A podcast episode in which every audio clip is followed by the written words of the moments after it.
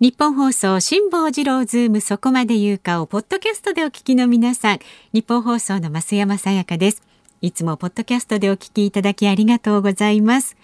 えー、皆さんご存知の通り辛坊さんは太平洋横断のため現在お休み中です。でも助っ人が豪華なんですよ。立川志らくさんに小倉智昭さんなど。そして日本放送が誇ります。三大年齢がわからないアナウンサーの2人。吉田アナウンサーと飯田アナウンサー。まあ濃いですよね、まあ、ちょっと心配もあるかと思います。混ぜるな危険なんていう感じしますけれどもね。三代ってねあと一人誰なんでしょうかね。とかいろいろ考えてしまいますが。まあ日々ねみんなでアイディアを出し合って日替わり助っ人の曜日に合わせた企画そして専門家の方をお招きして全員で辛坊治郎ズームの屋号を守っていきます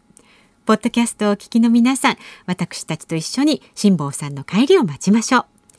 さあ、それではお待たせいたしました。今日のズームそこまで言うか、始まり始まり。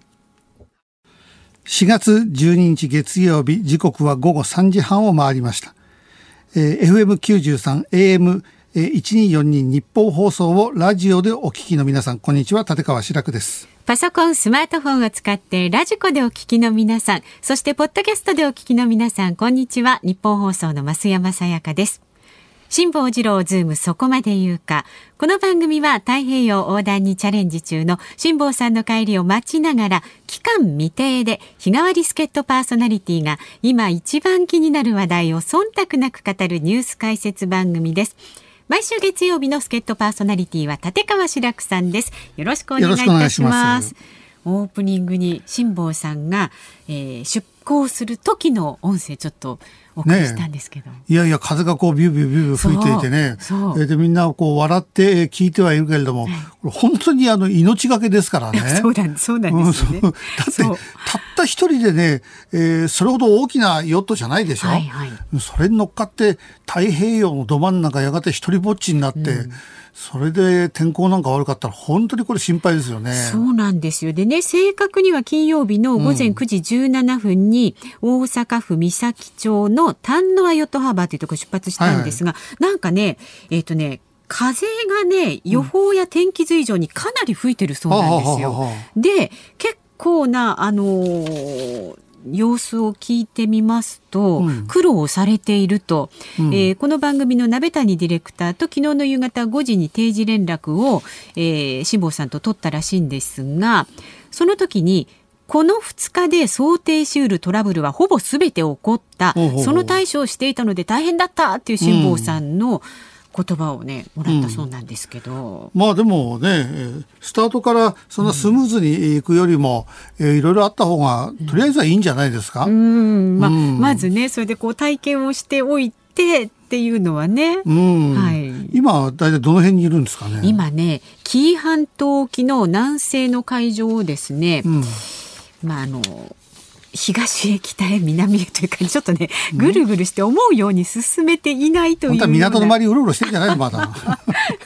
あの本当はこうなんていうんですか沖の方にどんどん出ていく多分当初は予定だったと思うんですけれども、だんだんあの陸地の方に今戻ってきている状態で、うん、そこから多分ね軌道修正というか立て直そうとしているところだと。あの沖の方に行くはずが風でどんどんどんどん押されて陸の方へ行ってえー、それじゃあオールかなんかでこうぐーっと押してこういくとかそういうことじゃない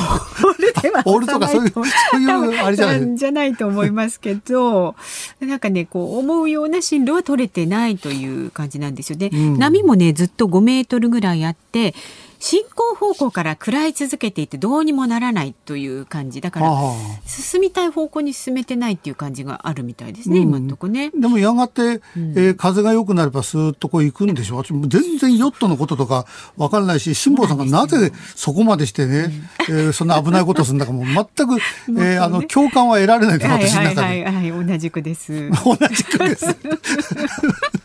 なんでこんなことしてるんだろう。いや要は冒険っていうわけでしょ、まあ、冒険家ってことでしょ？ねね。え、だって65歳でよくもまあねだってこの番組なんて去年でしょ？そうです。そうです。そうです。去年この番組私、あの、辛坊さんが受けたって話聞いて、で、辛坊さんが、えー、嬉しそうに方々で喋ってるのを見てたから、その頃はだからまだ、この時期に海に行こうと思ってないんでしょあ、でもね、うっすらとね、どうやら計画していたようなんですよ。え、このレギュラー決まったのに？そう。毎日やるのに、それ、それ世間では無責任ということ そうなんですよ。だからね、まあ、この番組に関しては必ず戻ってきて責任を取りますよとはおっしゃってるんですけどね。なるほどね。うん。まあでも、えー、私はあの船っていうのは、はい、あのどんな船乗っても酔っちゃうんですよ。私も。もう全くダメ。で辛坊さんも船酔いをする体質なんですって。いややめていいじゃん。船酔いする人がなんでヨットなんか乗っていくの？そうなんですよね。そう私だってあの。えー、屋形船乗っても全然楽しくないの、はい、すぐ気持ち悪くなっちゃうし、えー、かみさんと若い頃、えー、じゃあデートでってクルーズ船って、あれなら大丈夫だろうと思って、えー、東京湾をぐるっと回るみたいな、あれでもうね ずっと戻してたんですよ。ちょっとかっこ悪い状態になっちゃいましたね。落語も船でやったことがあるんだけども、はい、もう途中でやめました。気持ち悪くて。落語語ってられないんだもん。そのぐらい船が私は苦手なのに、えまあ中にはねでも船酔いするのに。ということはずっと船酔いしながらどんどんどんどん太平洋を行くってことです なんかねでもだんだん体が慣れてくるんですって。その揺れに。いやわかんないですけどね。えー、もう、まあでも無事に辛坊さんに戻ってきてほしいとは思いますけどね。そうですよね。うん、あのこの辛坊さんのヨットカオリン5って奥さんからね名前を取ってカオリン5という船なんですが、うん、このヨットの位置情報でどんなルートで太平洋を横断しているのかといったことが、はい、あのインターネットでもチェックできる誰でもできるんですかあそうなんですよ。で知りたい方はあのズームそこまで言うからねツイッターをご覧になっていただくとあの詳しく書いてありますので確認していただきたいんですがついさっきもね、うん、見てみたんですけど。はいまあのわずかにちょっと太平洋に出ていきたいのかなみたいな軌道が見て取れましたけど。あの港からずっと 最初は結構あのね沖の方に向かってるんで、はいはい、ぐーっと戻ってますねこれそうなんですよそうなんですよ。えー、だこのまま戻ると、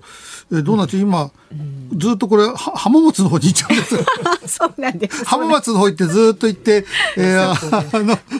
最後は東京湾に着いちゃった。ついちゃったりしてね。そうなんですよ。ちょっとそのあたり心配。でしかもお天気がですね明日明後日が結構荒れ模様なんですよね。じゃあ一体いつ頃来週の私のこの時間の時あたりはもうある程度行ってますからね。日本からこう少し離れてればね。そうですね。一週間ね経てばね、えー、だいぶあの楽になっているかと思うんですけれどもね、はい、まあその都度この番組5時の、はい、あの辛坊さんの生存確認のね、電話のコーナーでも。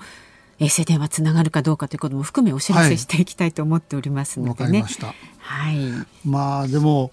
えー、私は週末は鹿児島に行ったり、ええ、独演会で行ったらあと高田文夫先生と野津珍平先生とちょっとお会いして、はい、えー、あの簡単なお食事と、えー、もちろんあの距離取ってね、はい、えー、やりましたけどまた高田先生がその時私がちょっと洒落で言ったことを、はい、今日のビバリーなんかでもう 言うもんだからもうすぐネットニュースになって 何言ったかっていうと、えー、あのグッドラックの後番組の「ラビット!」えー、私の楽屋で、えー、あのテレビがあるじゃないですか。ええ、TBS だったら大体 TBS の番組流してるんですよ。はい、えそれがね、あの、テレ朝のモーニングショー流してたから。それちょこっとあまりにも面白いから、え、それを言ったら、高田先生が TBS の、えー、局員全員テレ朝を見てるとか、ものすげえ話広め話持っちゃってるじゃないですか。だから私、もう、あの、明日 TBS 行きづらくてしょうがそうですよね。で、私がね、いる楽屋っていうのは、まあ、大部屋みたいなんです。そこにコメンテーターだとか、み、皆さんいらっしゃるんですね。はい、えー、で、ちょうどスタジオが昼帯と、グッドラックと同じ。だから、えー、グッドラックじゃなくてララビットと。はい、ラビットが終わると昼帯にこう変わると。で、ラビットの出演者がね、廊下をね、こう通って、みんな私の楽屋の前をね、通るんで。はい、で、ドア閉めときゃいいんだけど、今はね、あの、換気しなくちゃいけない。ドア開けてから、みんなこうね、えー、微妙な空気になるんですよ。気まずい。えー、あの、キリンの川島さんなんかは、はい、スーッと取るのがちょっと、あの、お疲れって、ちょっとだけお疲れって声が聞こえてきたり、はい、ギャル曽根さんなんかあまり、えー、動じないから、あ、師匠お疲れ様って入ってきたり、はい、あとスタッフはもうみんなで、えー、見てはいけないものを見るような感じで私をチラチラ見な この人たちが通る時だけは、はい、とにかく TBS をかけててくれと。そうじゃないと、こいつ、なんだ番組終わっちゃったらなんだか知らないけど、テレ朝とか見てるぞ、みたいな。非常にね、使いますね。気使ってもしょうがないんですよ。えー、だけど、今、落語会なんかも、鹿児島でやってきましたけど、えー、どうですか？いやあの半分ぐらいにはしてるんですよ。あえー、うん、だけど、ね、高齢者の方々みんなあの強い。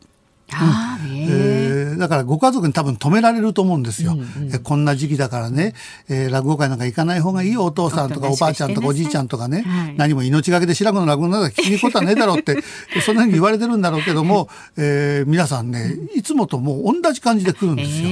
ー、えー、ただもうマスクしてて笑ってるから笑いが半減してしまうっていうのが、はいうんうん、えー、ちょっとやりづらい。でも最近はだいぶ慣れてはきましたけども、うんうん、それでこのコロナが収まるのがえー、専門家によっては大体、えー、あと3年中には4年、はい、えー、とか言ってるじゃないですか。だからそれを言うとね落語ファンのおじいちゃんおばあちゃんがね、えー、えー、じゃあ3年4年経ったらもう生きてないかもしれない死んじゃってるかもしれないっていうそしたらある落語ファンが、はい。えー、いやいやいやもう一度あの日常を当たり前の日常を取り戻すまで俺は生きるんだと、うんうん、えー、あの日常を取り戻してこの目で見て、はい、えー、それから死ぬんだと、うん、だからことによるとコロナっていうのは俺たちの寿命を伸ばしてくれてんじゃないかってそういう考え方プラス前向きのおじいちゃんがいてね、はいはい、やっぱり落語聞いてるとね大抵はもっと大敗的になるんだけどね 落語聞いてるとみんな嫌になっちゃう。人間なんてこんなもんだよってどんどんどんどん堕落していくんだけども ああでもこういう時に笑いっていうのは結構強いんだなと、うん、だからその本当は80過ぎのおじいちゃんがあじゃああと4年だったら4年頑張って、うん、でもう一度普通に、えー、居酒屋で酒飲んで、うん、えー、電車の中で「アクション!」って思いっきりくしゃみしてね、えー、そういう日常を取り戻してそれから、えー、死んでいくんだっていうね。でもあものは考えようだなってだからそういうお客にねあの教わりましたね、はい。うん、だから3年4年、えー、あそんなかかるのかって言ってもうしょうがないよもうこうなったらば、ね。えー、まあとりあえずマスクして、えーえーまあ、できる限りのねあの、感染対策はして。そうです。後で増添さんが来るんでね、はい、この国のやり方が正しいのかどうか。ちょっとじっくり私は増添さん、え増添さんとはね、番組をあの立ち上げたあ直後ぐらいから結構ね、私の番組には来てくれたんですよ。そう。ね、そうそう。はい、で、私ね、昼帯に出てる時ね、はい、増添さんの、えー、都知事の問題あったじゃないですか。えー、あとボロクソ叩いたの。いや、そうなんです か。初めて会う時非常に決まりが悪い。むしろ覚えたらどうしようと思って。えー、話してるとね、ものすごくね、えー、頭が良くてね、はいはい、それであの、チャーミングでね、はい、人たらしのところがあって、えー、それからもう増田さんがねあの、週に1回とか2回来るのは、私としてはものすごい楽しみ。えー、あ今日増田さんと話できるんだ。ただしネット上は大騒ぎになるんです。増田さんが何か言うたんびに。まあちょっとね、攻撃されちゃったりね、する時期もありました今日もじっくりとね、増田さんとお話したいと思ってます。楽しみにしております。はい、さあ、4時台ですね。増田さんの登場ね。はい、えー、では今日も株と為替からお伝えしていきます。え今日の東京株式市場日経平均株価反落しました。先週金曜日に比べまして229円33銭安い2万9538円73銭でした。前週末のアメリカ株高を交換し買いが先行しましたが大手企業の決算発表本格化を前に様子見となる投資家が多く薄商いの中で次第に利益確定売りが優勢となりました。また為替相場現在1ドル109円50銭付近で取引されています。こちらは先週の木曜日から15銭ほど円高になっています。さあ、ズームそこまで言うか、この後は週末のニュースを振り返るズームフラッシュ。で4時台には、元厚生労働大臣で前東京都知事の舛添要一さんお招きいたしまして、新型コロナワクチンの自治体の対応などについても伺います。で5時台には巨人そして白くさんも大好きな中日の OB で、はいはい、バント世界記録保持者の河合正弘さんに明日から、えー、巨人対中日戦3連戦ありますけれども見どころを伺います。はいさらに5時のオープニングは生存確認テレフォン5時の辛抱です、えー、先週のね金曜日大海原に旅立った辛抱さんですけれども今日は電話に出てくれるんでしょうか、番組ではラジオの前のあなたからのご意見お待ちしています。メールは zoom zoom アットマーク 1242.com 番組を聞いての感想はツイッターでもつぶやいてください。ハッシュタグ漢字で辛坊治郎、カタカナでズーム、ハッシュタグ辛坊治郎ズームでつぶやいてください。お待ちしています。ニッポン放送がお送りしています。ズームそこまで言うか。毎週月曜日は助っ人パーソナリティ立川志らくさんとお送りしています。そしてこのコーナーはニュースデスクの森田さんにも入ってもらいます。よろしくお願いいたします。よろしくお願いします。さあでは先週末から今日にかけてのニュースを紹介するズームフラッシュです。新型コロナの高齢者向けワクチン接種が今日から東京の世田谷区や八王子市などで始まりました接種の対象となる65歳以上の高齢者は全国でおよそ3600万人です。今日から東京、京都、沖縄の3都府県にまん延防止等重点措置が適用されます。東京は23区と八王子や町田などの6つの市で京都は京都市沖縄は那覇市など9つの市です。期間は京都と沖縄は5月5日まで東京は5月11日までです。子どもに関する政策を一元的に担う子ども庁の創設に向けて自民党は明日にも二階幹事長をトップとする新たな機関を設け具体的な議論を始めます。熊本と大分の両県で合わせて276人の犠牲者が出た熊本地震から間もなく5年です。5年前の4月14日と16日震度7の激震に見舞われた熊本県益城町では昨日犠牲者を追悼する式典が開かれました。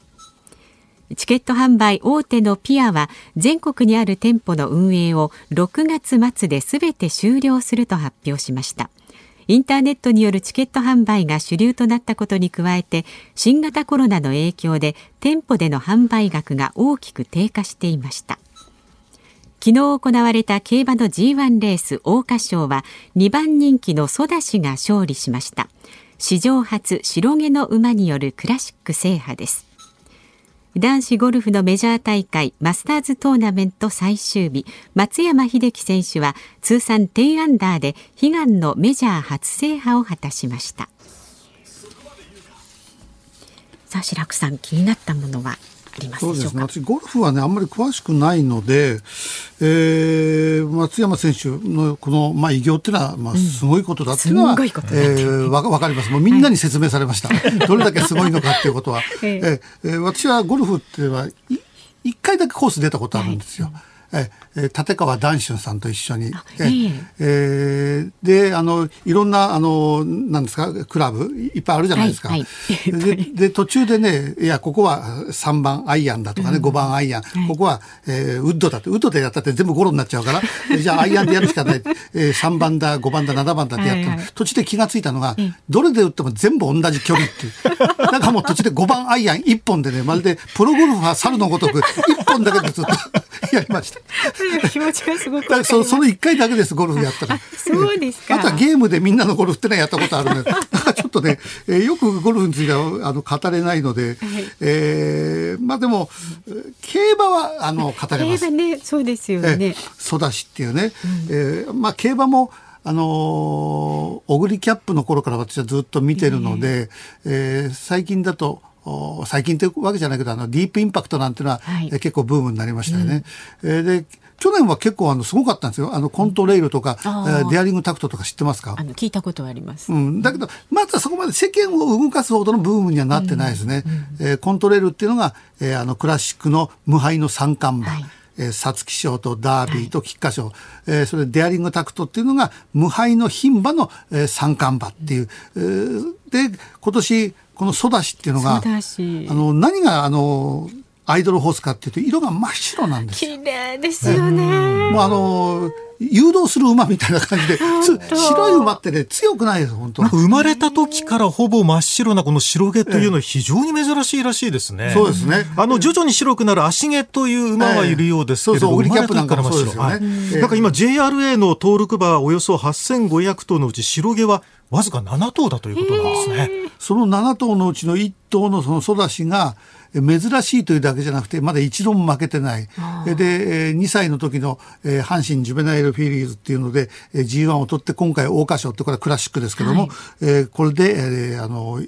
優勝したっていうね、うん、えー、でお母さんがねブチコっていうんですよ。さんブチコですか？ブチコ。ブチコ。で、白い馬に、あの、ブチブチブチって黒いのがついてるの。ああ、だからブチコ。そうそう、ブチコっていうね。で、可愛らしくて、それほど強い馬じゃなかった。あの、重賞とかには、あの、出走することができなかったけど、でもお母さんはお母さんで、名前も可愛らしいし、見た目も可愛いから、えー、ブチコといって人気があって、その娘だと。で、お父さんの方は、えー、まあ、競馬の、種馬のことお父さんってやったんだけど、黒船というすごい強い馬なんですよ。黒船黒船。黒船とブチコの間に生まれたのが、えこのソダシっていうね、えだから純木とか輝きっていう。サンスクリット語らしいですね。そうですね。言葉があるんですよね。ねええで、私はもうデビューした頃からずっと買ってたんですよ。えだけどね、私が買うとね、なんか来ないっていうね、えあの、あの、その、桜花賞とか大きいレースは。えだから、とにかく私今回ね、えー、このソダシの単種は買わなかった。じゃあ、じゃあ、本当に買わないといいっていう感じですか？そう。だから、かみさんにも、俺が買うと来なくなっちゃうから。せっかくアイドルホースが誕生するというに、俺が買うことによって来なくなったって。これは世間様に、競馬ファンに申し訳ないからと言って、えー、私は買わないと宣言して、うん、えー、新聞のあの予想でも買わずに、えー、それを書かずに、えー、ライバルのね、ルーメールが乗っていた、えー、馬の方を単種を買って、はい、だけどこっそりと、えー、あの、三連単っていうのを、うん、えー、あの、3と1着2着3着、はいはい、えー、ボックスで買いました。買ってたんですね。だからわずか6通りです。それが万馬券。お大儲けでございますね。奥さんに言ったんですかちゃんと。言いました言いました。俺が言わなかったら買ったろ？それし、こっそりとこれは買ってたと。だからあのソダシが勝ったというのは私が買わなかったからというのが あるのでございます、ね、次はなんかオークス、ね、楽しみですね。オークスもあの単勝は買わずに こっそりと、こっそりとあの 買おうと思ってますけど。あとは、あのこれ何なんですか、あの、二階さんをトップにする子ども庁っていうのが、はいはいはい。これがね、なんかよくわかんないんですよね。これ、菅さんがかなり肝入りで、急に浮上してきた構想ですよね。えー、あの、総裁直属の協議機関を明日自民党に作って、二階さんが本部長、下村政調会長が本部長代行ということなんですよね。だって私ね、そんなことよりも貧困家庭っていうのが世の中たくさんいて、うん、そこの方に予算をつぎ込むとかね、で、この子供、えー、子供庁ですか、ここになんか二階さんがこう出てくるっていうのがね、はい、二階さんは力があるんだろうけど、やっぱりここは、えー、あの、さ、二階さん確かに近頃もう年取ってだんだんだんだん赤ちゃんみたいな感じになってきた。赤ちゃんだから何を言ったっても腹も立たないみたいな感じになってるんだけども、やっぱりそこは実際今現在子育てをしているようなね、うん、まあそれは男性女性どちらでもいいんだけどもそういった方がもっと前に出てきてやるっていうのはまだしも。それからやっぱりあの新型コロナの、えー、ワクチンなんか菅さんが子供にはエビエビデンスがないんだと。だからやらないって言ってるんだけど諸外国ヨーロッパなんかやってるでしょ、うね、対面授業するために、はい、えー、1週間2週間に何回かって、うん、えー、無料のキット、えー、検査をこうやって配ってね、はい、それをやってるのにましてやあの変異株の場合は、うん、あの子供にだってあるって可能性が出てるのにだからそっちの方が大事だと思うんだけどなぜなんかそれは携帯電話を安くしますっていうのはね、うん、えー、菅さんおやりになったけど、うん、なんかそちょちょっとねこれ今一つまだ始まってないか分かんないんだけど、まあ、ただこの子供に対する政策というのは文部科学省とか厚生労働省とか内閣府、それから法務省、警察庁とかなり、えー、所管が多岐にわたってしまっているので、この縦割り行政を打破しようというのがやっぱり菅さんの狙いですし、おそらく今年、まあ、選挙もありますんで、そこでは目玉公約に、ね、していきたいという思惑もあるようなんです、ね、実際うまくいきゃね、評価されるんだろうけど、今のところまだ分かんないですね。さあ以上、ズームフラッシュでした。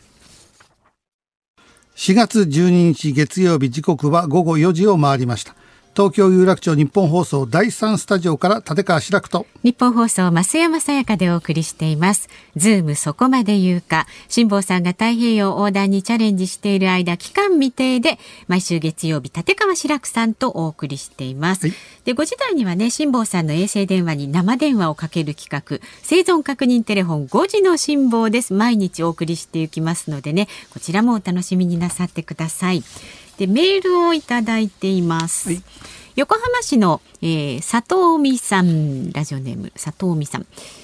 ラビットの視聴率が1%台とか言われています。白く首相に聞くのも変かもしれませんが、どう思いますか？どう思いますか？なんかみんな興味津々ですね、うん、こういう今日のあのゴルフの、えー、松山さんの、はい、えー、インタビューとか。それからあのいろんなショットをずっと「ラビット!」で流したら記録的な数字になったんでしょうね。全くでもねそういうことなしですもんね。そうそういうことなしっても決めたんだからもういいじゃないですかもうね1%だろうが何パーセントだろうが、もう潔く頑張って。ずっとえやってください。ということです。それから、えー、千葉県木更津市のわがままボディさん。ツイッターの写真で白くさんがヒステリックグラマーの服を着ていて白くさんかっこいいと思いました。白くさんはどんなジャンルの服が好きなんですか？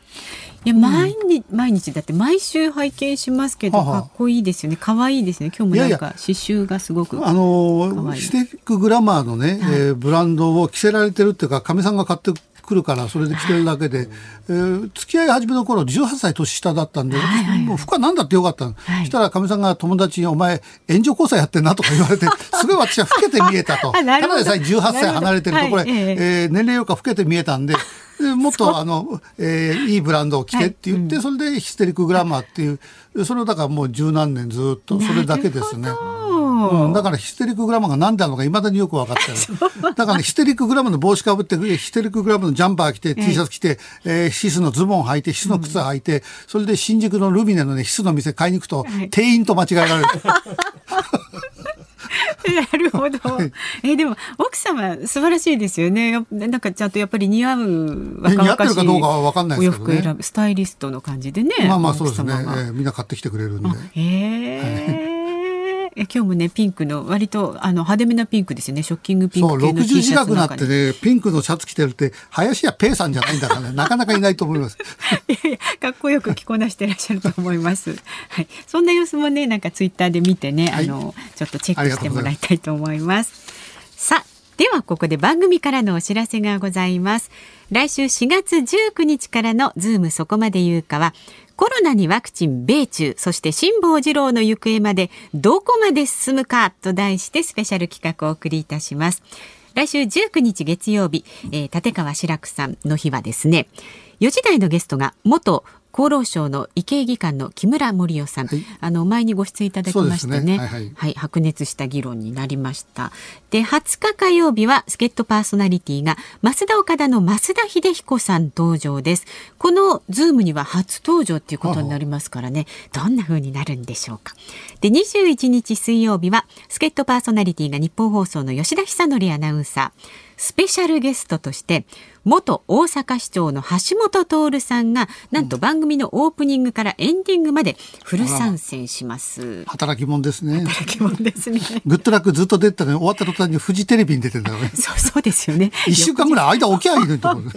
確かにそうですね。まあいろいろ橋本さんねお出になってますけれどもね、はい、この生存確認テレフォン5時の辛抱ですで、まあ辛抱さんと橋本徹さんのこの衛星電話を使った激論が実現するかもしれませんので こちらも楽しみになさってください。はいで22日木曜日助っ人パーソナリティは日本放送の飯田浩二アナウンサー。4時台のゲストは国際政治学者の三浦瑠麗さんお招きいたします。当然毎日この5時の辛抱です。で辛抱さんの生存を確認していきながらお送りしていきます。で辛坊さんのヨットがねどこまで進むかというのもご期待ください、うんさあこの後は元厚生労働大臣で前東京都知事の舛添要一さんの登場です。ニッポン放送がお送りしていますズームそこまで言うか。この時間特集するニュースはこちらです。高齢者への新型コロナのワクチン接種スタート。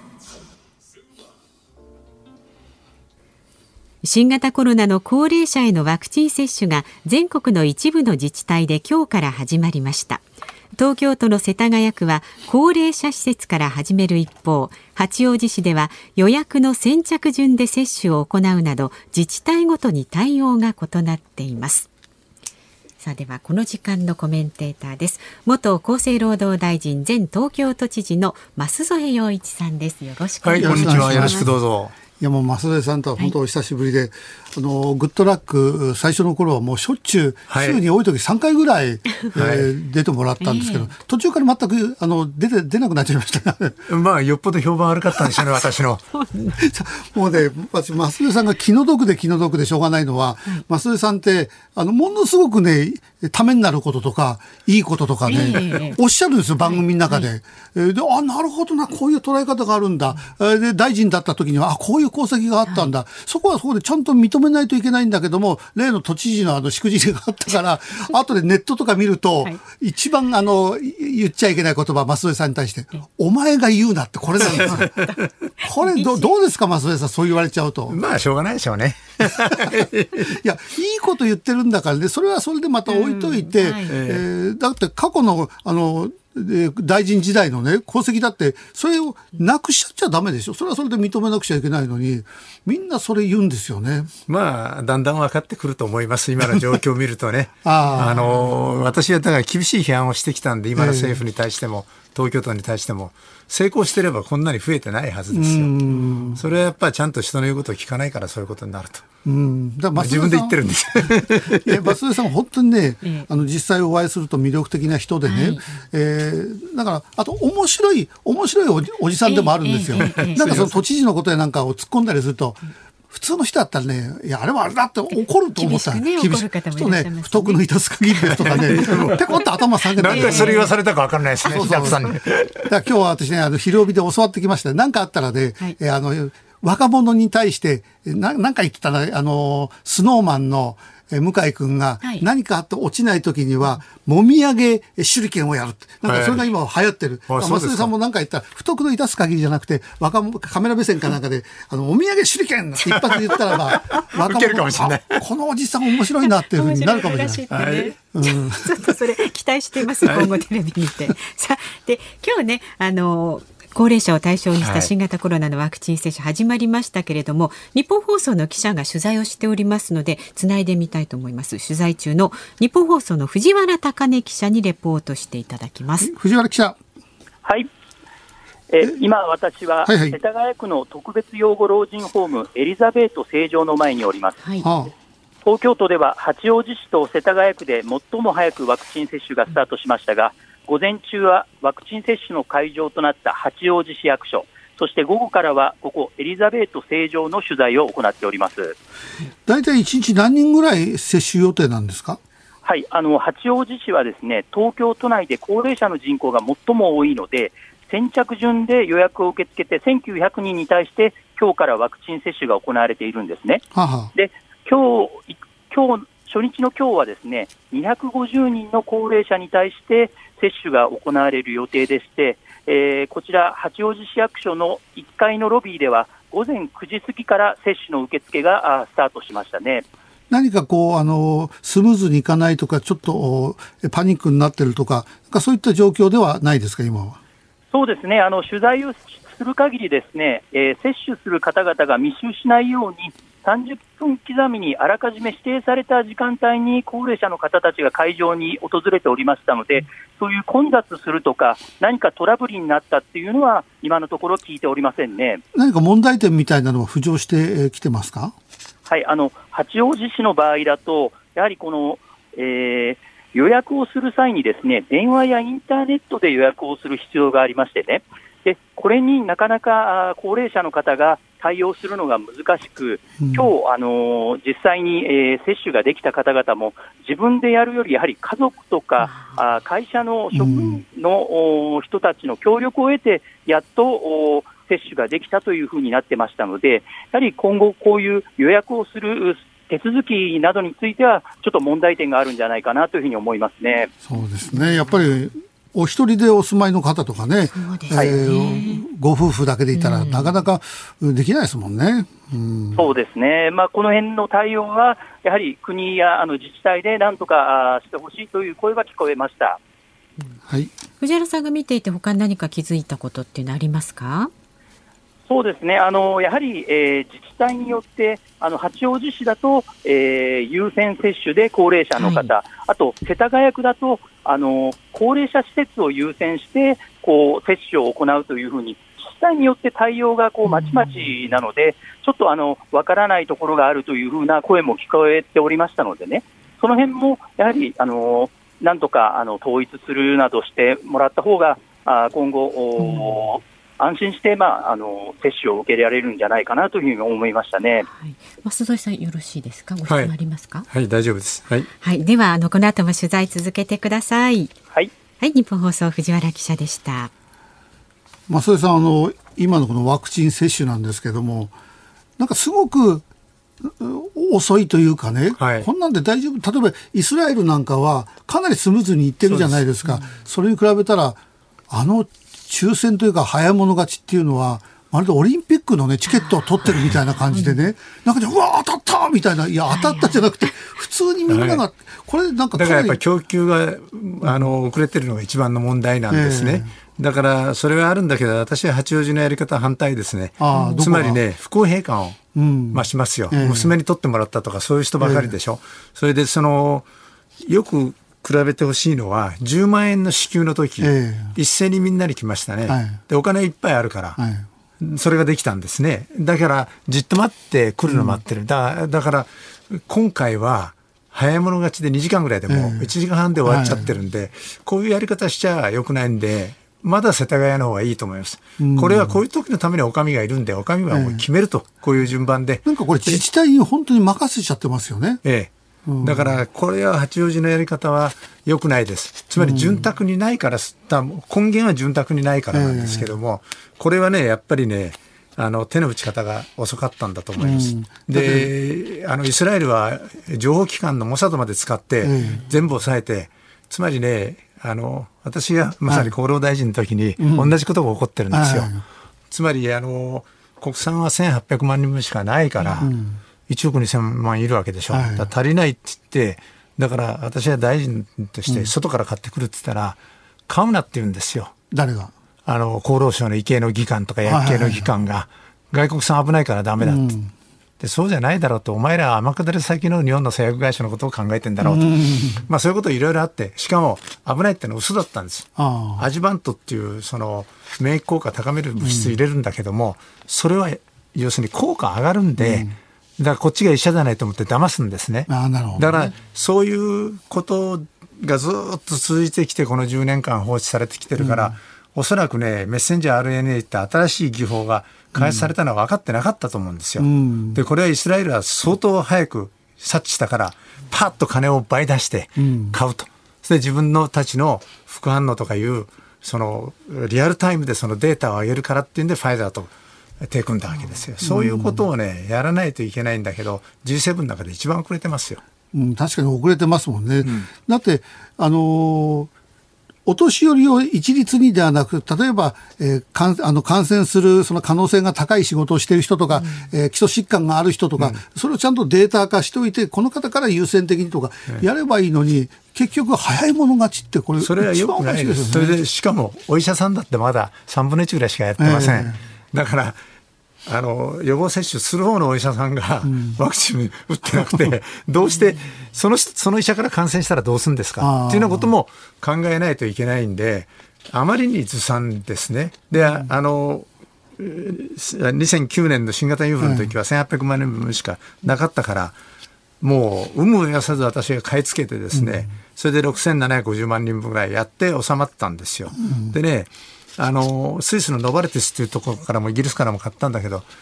あの直接私スイスに電話して何とかしてくれっていうのを知ってる人がいたから、うん、だから政治家もそういう手段をいくらでも使えばいいんだけどなんかのんびりしすぎてるね。じゃあ今の厚生労働大臣はやっぱりそこら辺、えー、ダメだってことですよね。あもうそれは結果から言ってそうでしょ、うん、だってよその国で調達できてなんで日本がダメなんだって。もっと言うとですね、うん、あのイギリスもアメリカも国産なんですよ、えー、でファイザーっていうのはイギリスの会社とファイザーとビオンテックってドイツの会社一緒にやってるんですね。はい、で、モデルナもジョンソン・ジョンソンもこれはアメリカでアストラゼネカはイギリスでしょ、う。ん、自分の国で持ってるとねやっぱ自国優先なんですよ、うん、だから自分の国で作らないといけないんだけどねこれもねあの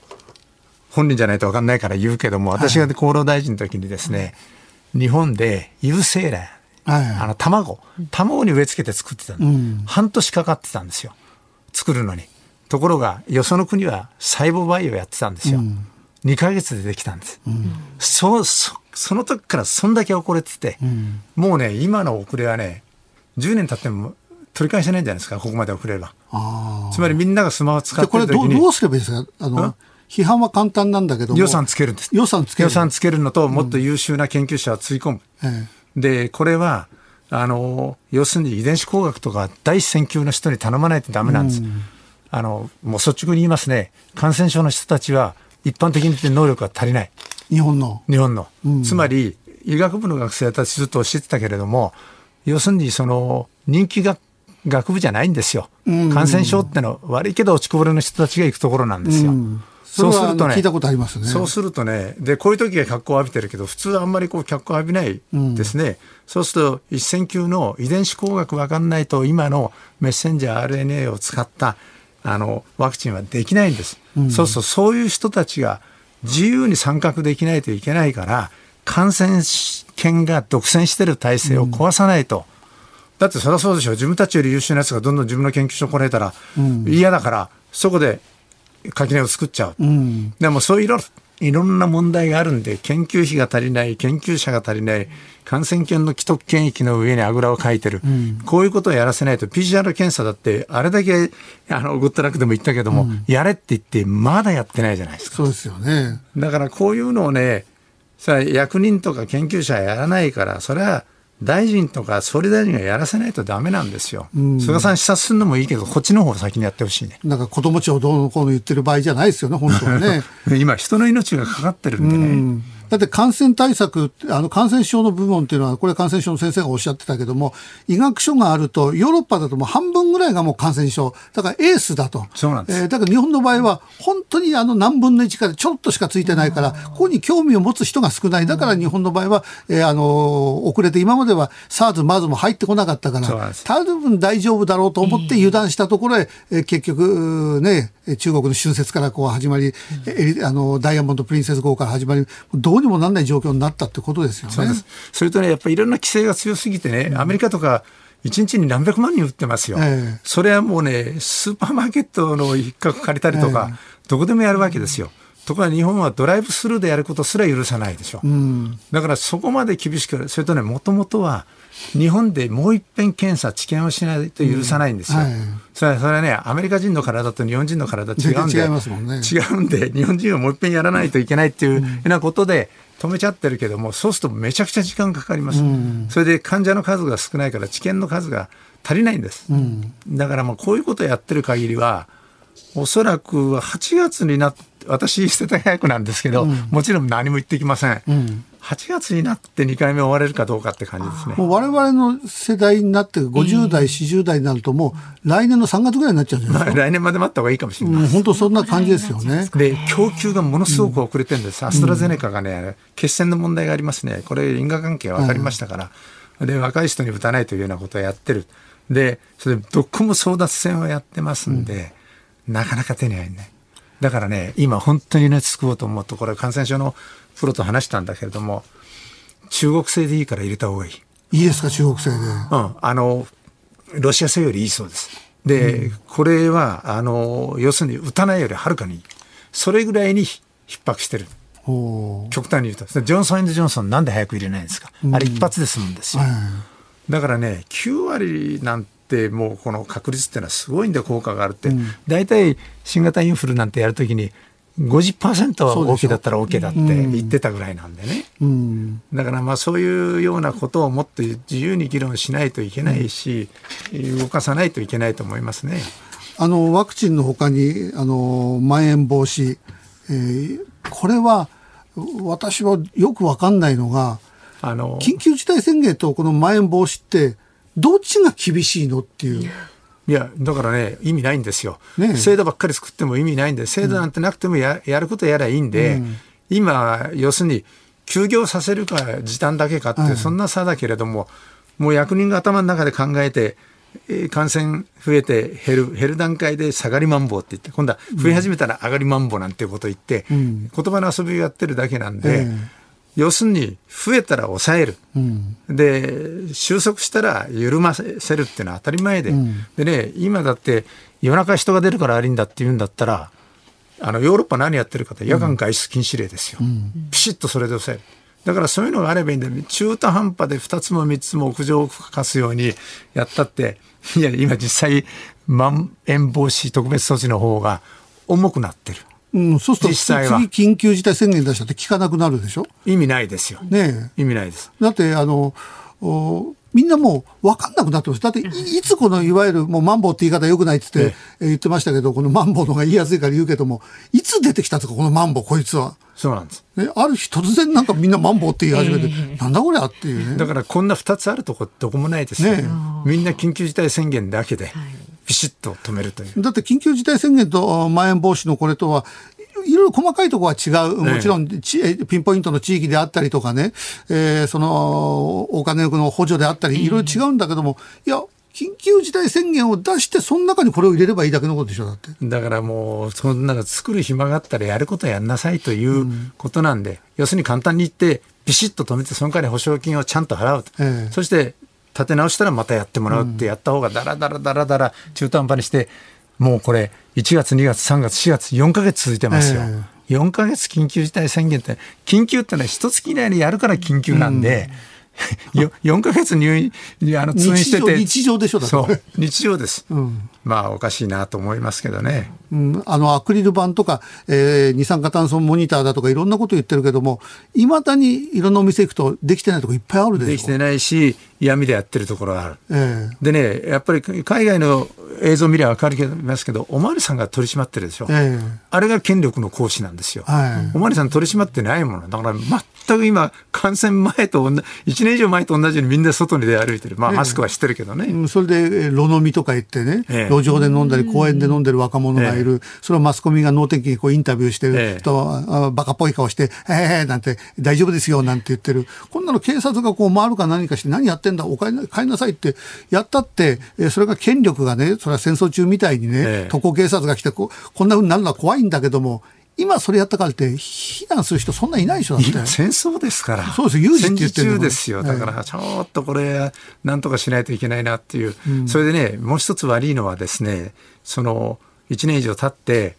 新型コロナウイルスの症例がどうだって分かってきたから、うん、若い人は重症化しないって分かってきたんで、うん、のんびりしちゃったんですよ、えだからねこれはね下手するとねやっぱウイルスってのはしぶといなこいつらと思うのは、あの変変異してるでしょ、はい、でこれは若い人にも重い変異株が出てくると思う、うん、そしたらやっとわかる。若者たちがね、うん、最初はみんな怖くてね。最初のあの緊急事態の時になんて高速道路走ったら誰もいないんだもん。新宿もね渋谷も一人誰もいなかったですよね。だからあれぐらいになってる時はピシッと抑えられたわけです、うん、でももうみんなに関して若者はもう特に俺らかかっても大丈夫だって言うけど、うん、そうじゃないんだって後遺症が出てきてるとりあえずマスクしてりゃ OK みたいな。もちろんマスクしてりゃ大丈夫な部分はあるけどあのデパートなんか行くとね人がとにかくデパ地下がいっぱいいるじゃないですか、でそれだけでも怖いのにマスクした店員が大きい声で、え、これはこっちです、あれこっちです。ものすごい私耳元でマスクして怒鳴るんですよ。それ、それ飛沫かかるだろうっていうね。みんなちょっとラーメン屋さん入ってもね、マスクしてるから、えー、いいと思ってみんな、はい、あの、ワンタンメンチャーブラーなんていう感じ。でも今日が4月12日でしょ？今日からまん延防止をやるんですね。で、同じ4月12日、イギリスでパブが解禁ですから。もう全くワクチンしっかり打ったかどうかでここまで違ってくる。向こうは4か月打ち続けてこうなった、えー、うちは今からでしょう。4か月でだから8月だって、だからそういう状況でオリンピックどうするんですか？っていうことで私はね、まあ、やるにしてもね、まあ、まず無観客は絶対必要だろうしいや世界から半分も来ないんじゃないか、うん、あの選手は。それでもやるっていう。増江さんがもし今都知事だったとしたらばオリンピックはどうします？オリンピックより前に感染止めることをやりますよ。でもし今の状況だったらオリンピックゴーサイン出しますか？もちろん出せだ要するに出そうが出す前が決めるのは IOC なんです。うん、でもややるやりたくないとか意思はつあの伝えることはできるじゃないですか。それはあのオリンピック優先じゃないですね、うん、やっぱり人の命の方が優先だと、いうことですね。うん、じゃあ、あの IOC に対して、え日本、東京は今、オリンピックをやってる場合じゃないって、増江さんだったらおっしゃる？こういう状況ですよ説明はするでしょうね、うんえー、しかし。でも IOC はこうこうこうでやんなさいということにはなるんだろうけど。でも最終的に IOC どう決めるか分かんないんですよ。うん、もう毎回冷や水浴びせかけられて、一生懸命こっち準備したらやめたとか。うん、で、いや、最後は俺たちが決めるんだから、君には権限ないよ、都知事さんって、こういうのが彼らなんです。だから、したたかですね。うん、あの、増井さんは、え小池さんのことかなり無策だって、はい、えー、あの方々でカンニングの竹山さんと一緒になって おっしゃってますけどどこら辺がいや小池さんってあの、一時、えー、あの、排除発言で評価下がった。ええ、それがこのコロナでガーッとこう出てきて、うん、えー、比較的次の総理大臣は小池さんなんじゃないかとかね、えー、株が上がってる部分があるんだけども、増井さんはどこら辺がダメだっていうこと？医療体制の整備ができてなかった。うん、1年以上かかっあるんですよ。しっかりやっとけば、医療体制整備できて、この前ほら、警察の宿舎が40何億円も無駄だったって言ってやったでしょ。あんなのだっていくらでもある。選手村だってあるじゃないですか。だから、とにかく医療とかいうものでおそらく興味ないんでしょうね。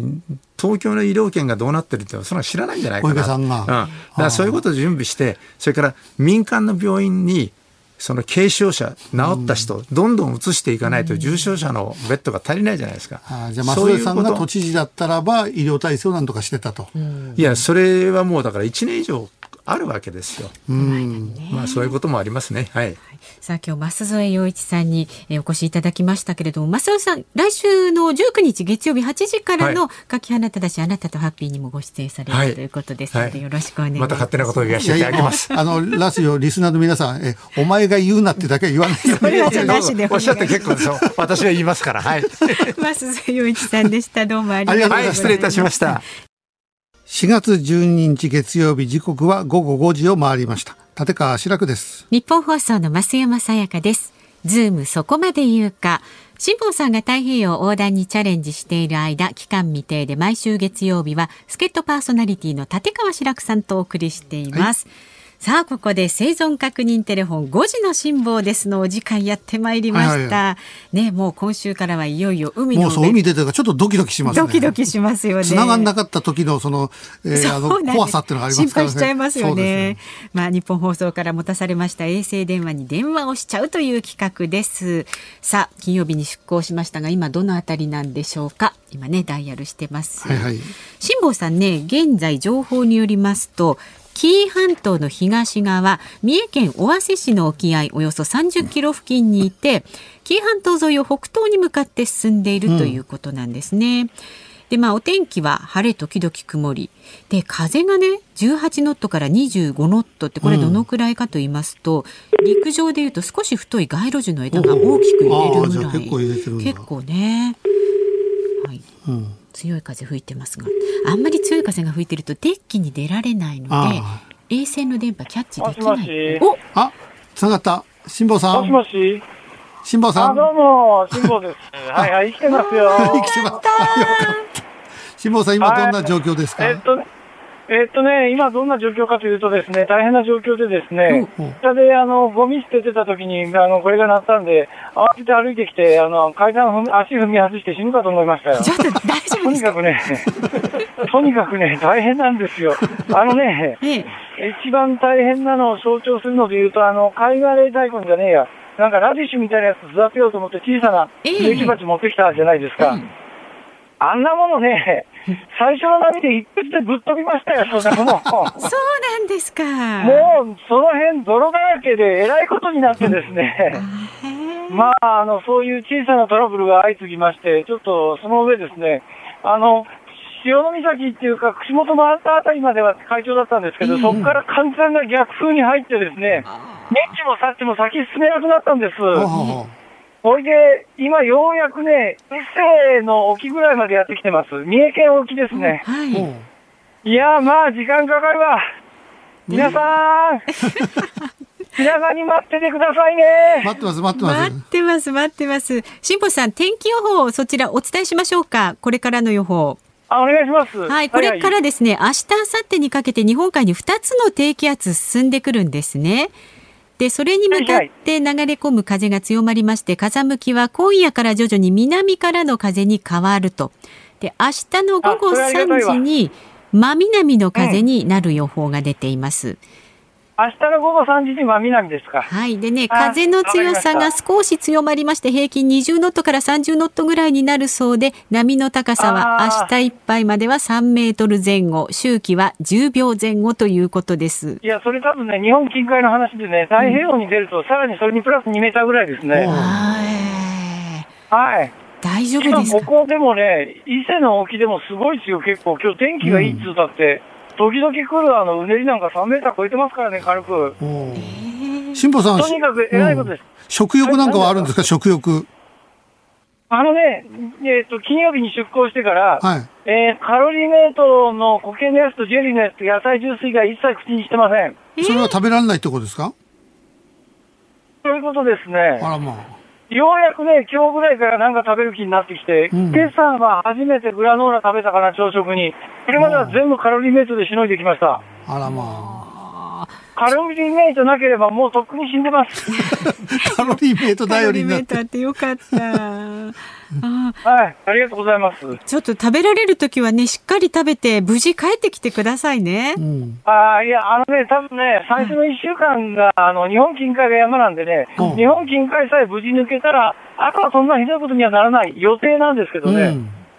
日本近海はとにかく鬼門なんですよ。ああ、あれなんです。はい。荒れる、荒れる。負けないで。笑い事じゃねえし。そうですね。はい。応援してますので。ね、はい。はい。はい、ありがとうございます。頑張ってください。ありがとうございました。はい、どうも。いや、とりあえずちょっと、ほっとしましたね。うん。でもね、あの、カロリーメイトで命をつないでるっていう。いや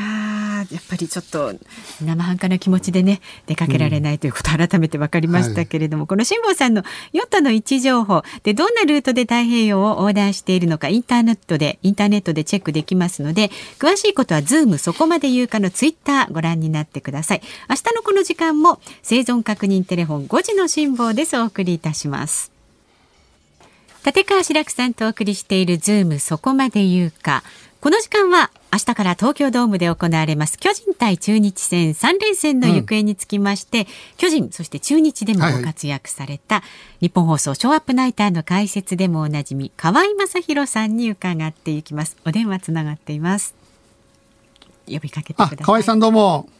はい、河合です。立川志らくです。よろしくお願いします。お願いします。お願いします。いや、今、あの、まだ始まったばっかりですけど、タイガースがもう絶好調で、河合さんがなんかあの、臨時コーチやって、どうですか、これ、本物ですか、今年のタイガースは。いや、なかなかあの戦力も整ってますし、うん、あの外国人選手もキャンプの初日からあの、まあ、最初の頃からあのいましたし、うん、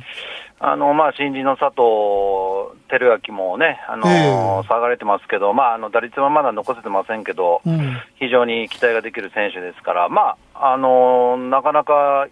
いいんじゃないかなと思いますね、阪神。ピッチャーもいいし、またよく打ってますもんね。そうですね。はい。私はあの長年、もう48年来のドラゴンズファンなんですけども、そうですか、えー、そうなんですよ、えー、ドラゴンズ、なんか強いんだか弱いんだか、今のところ5勝6敗、はい、えー、どうですかね、ドラゴンズ、まずホームラン出ないっていうのはたった2本でしょ？そうですね、これ心配ですね。まあ、そうですねあのまあ、やっぱり名古屋ドームは、まあ、今、バンテリンドームですけど、はい、えー、やっぱりホームラン一番出にくい球場ですし、うん、まあ、そういう点ではあの、まあ、バッティングの方はなかなかその、ホームラン打ったりするのは簡単ではないと思うんですね、えー、ただ防御率は今、セ・リーグ、今のところ、多分トップですね、えー、阪神と並んでトップでですからね。だって広島がでも15本で、ドラゴンズ2本ってすごいですね。そうですね、まあ、ちょっとそれは寂しいですけどね、えー、でまあ、あのビシエドもちょっと今、故障でいませんし、えー、あの踏ん張りどころではあると思うんですけど。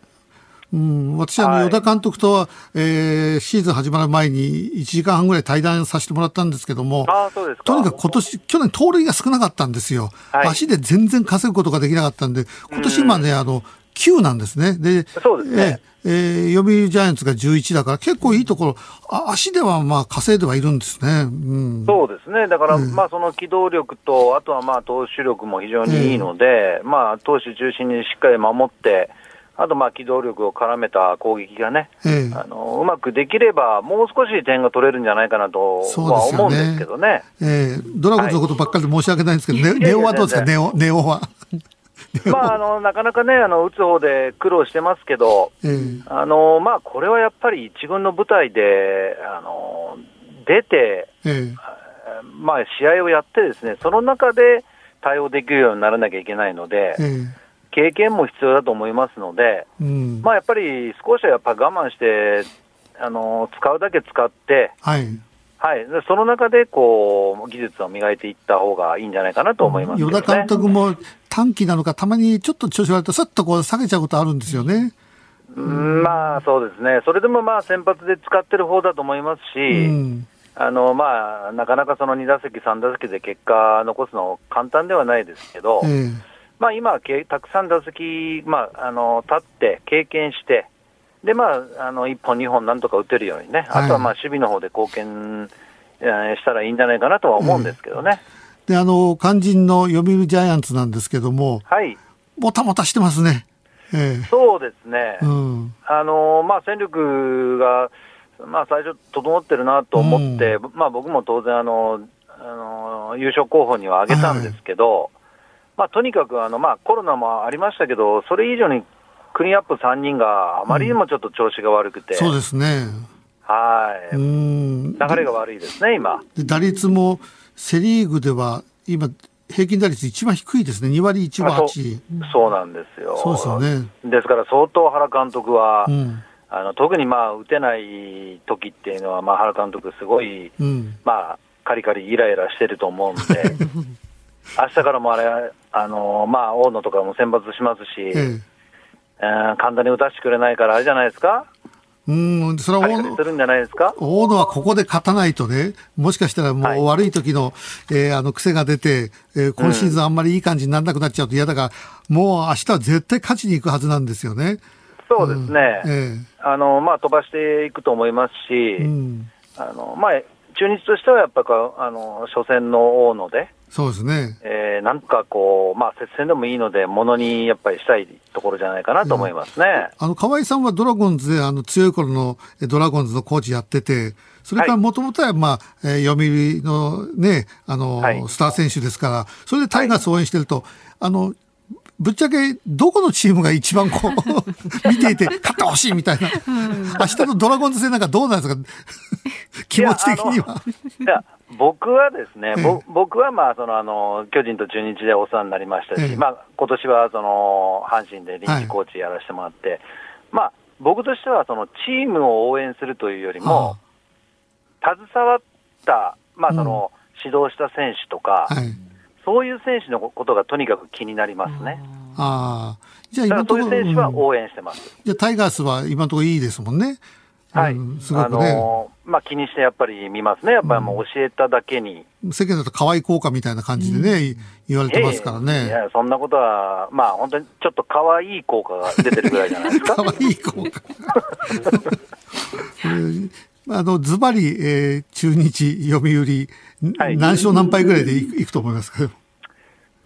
そうですね。今、どっちもどっち。6勝6敗と5勝6敗、はい、だから僕はやっぱり接戦になると思うので、やっぱこうなると本当にピッチャーがしっかりしてる方が、うん、あのやっぱり有利だと思うんですね、うん。まあ、特にあの今年は9回で打ち切りですから、そうですね、はい、そう考えると、やっぱこう早め勝負をして、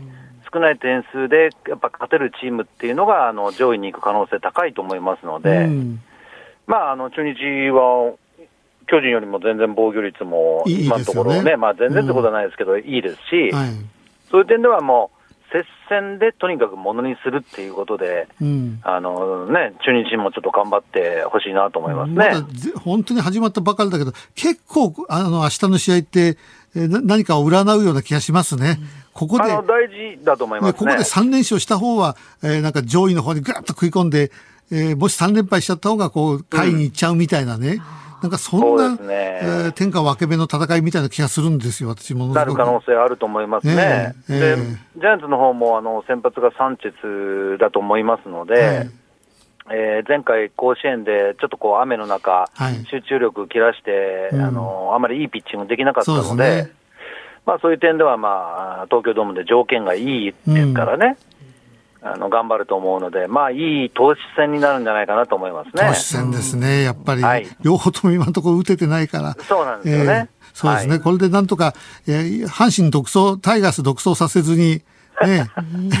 ここで食らいつかないと、やっぱりセ・リーグ面白くないですもんね。面白くなくなるので、うん、まあちょっとあの、d n a がね、うん、ちょっとかなりやっぱりこう今、状況があんまり良くないので、1チームだけ、ほんで、まあ、ちょっと飛び抜けてこう、勝敗が悪いですからね。うん。ね。まあ、d n a もやっぱり今、やっぱ踏ん張りどころだと思いますね。カープもね、結構いいですもんね、今年は。そうですね、カープはあの、特に新人のピッチャーが、あのー、後半、中継ぎから後半、非常に安定してますので、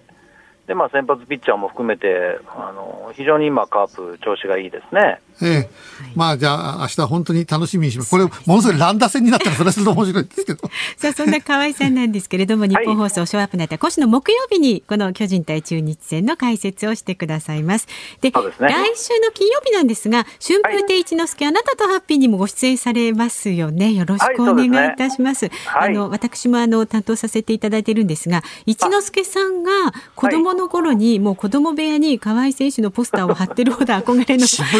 だったという。ことですので。相当、相当マニアックですね。そうですぜひよろしくお願いいたします。はい、こちらこそ。はい、今日はどうもありがとうございました。はい、どうもありがとうございました。失礼します。はい、失礼します。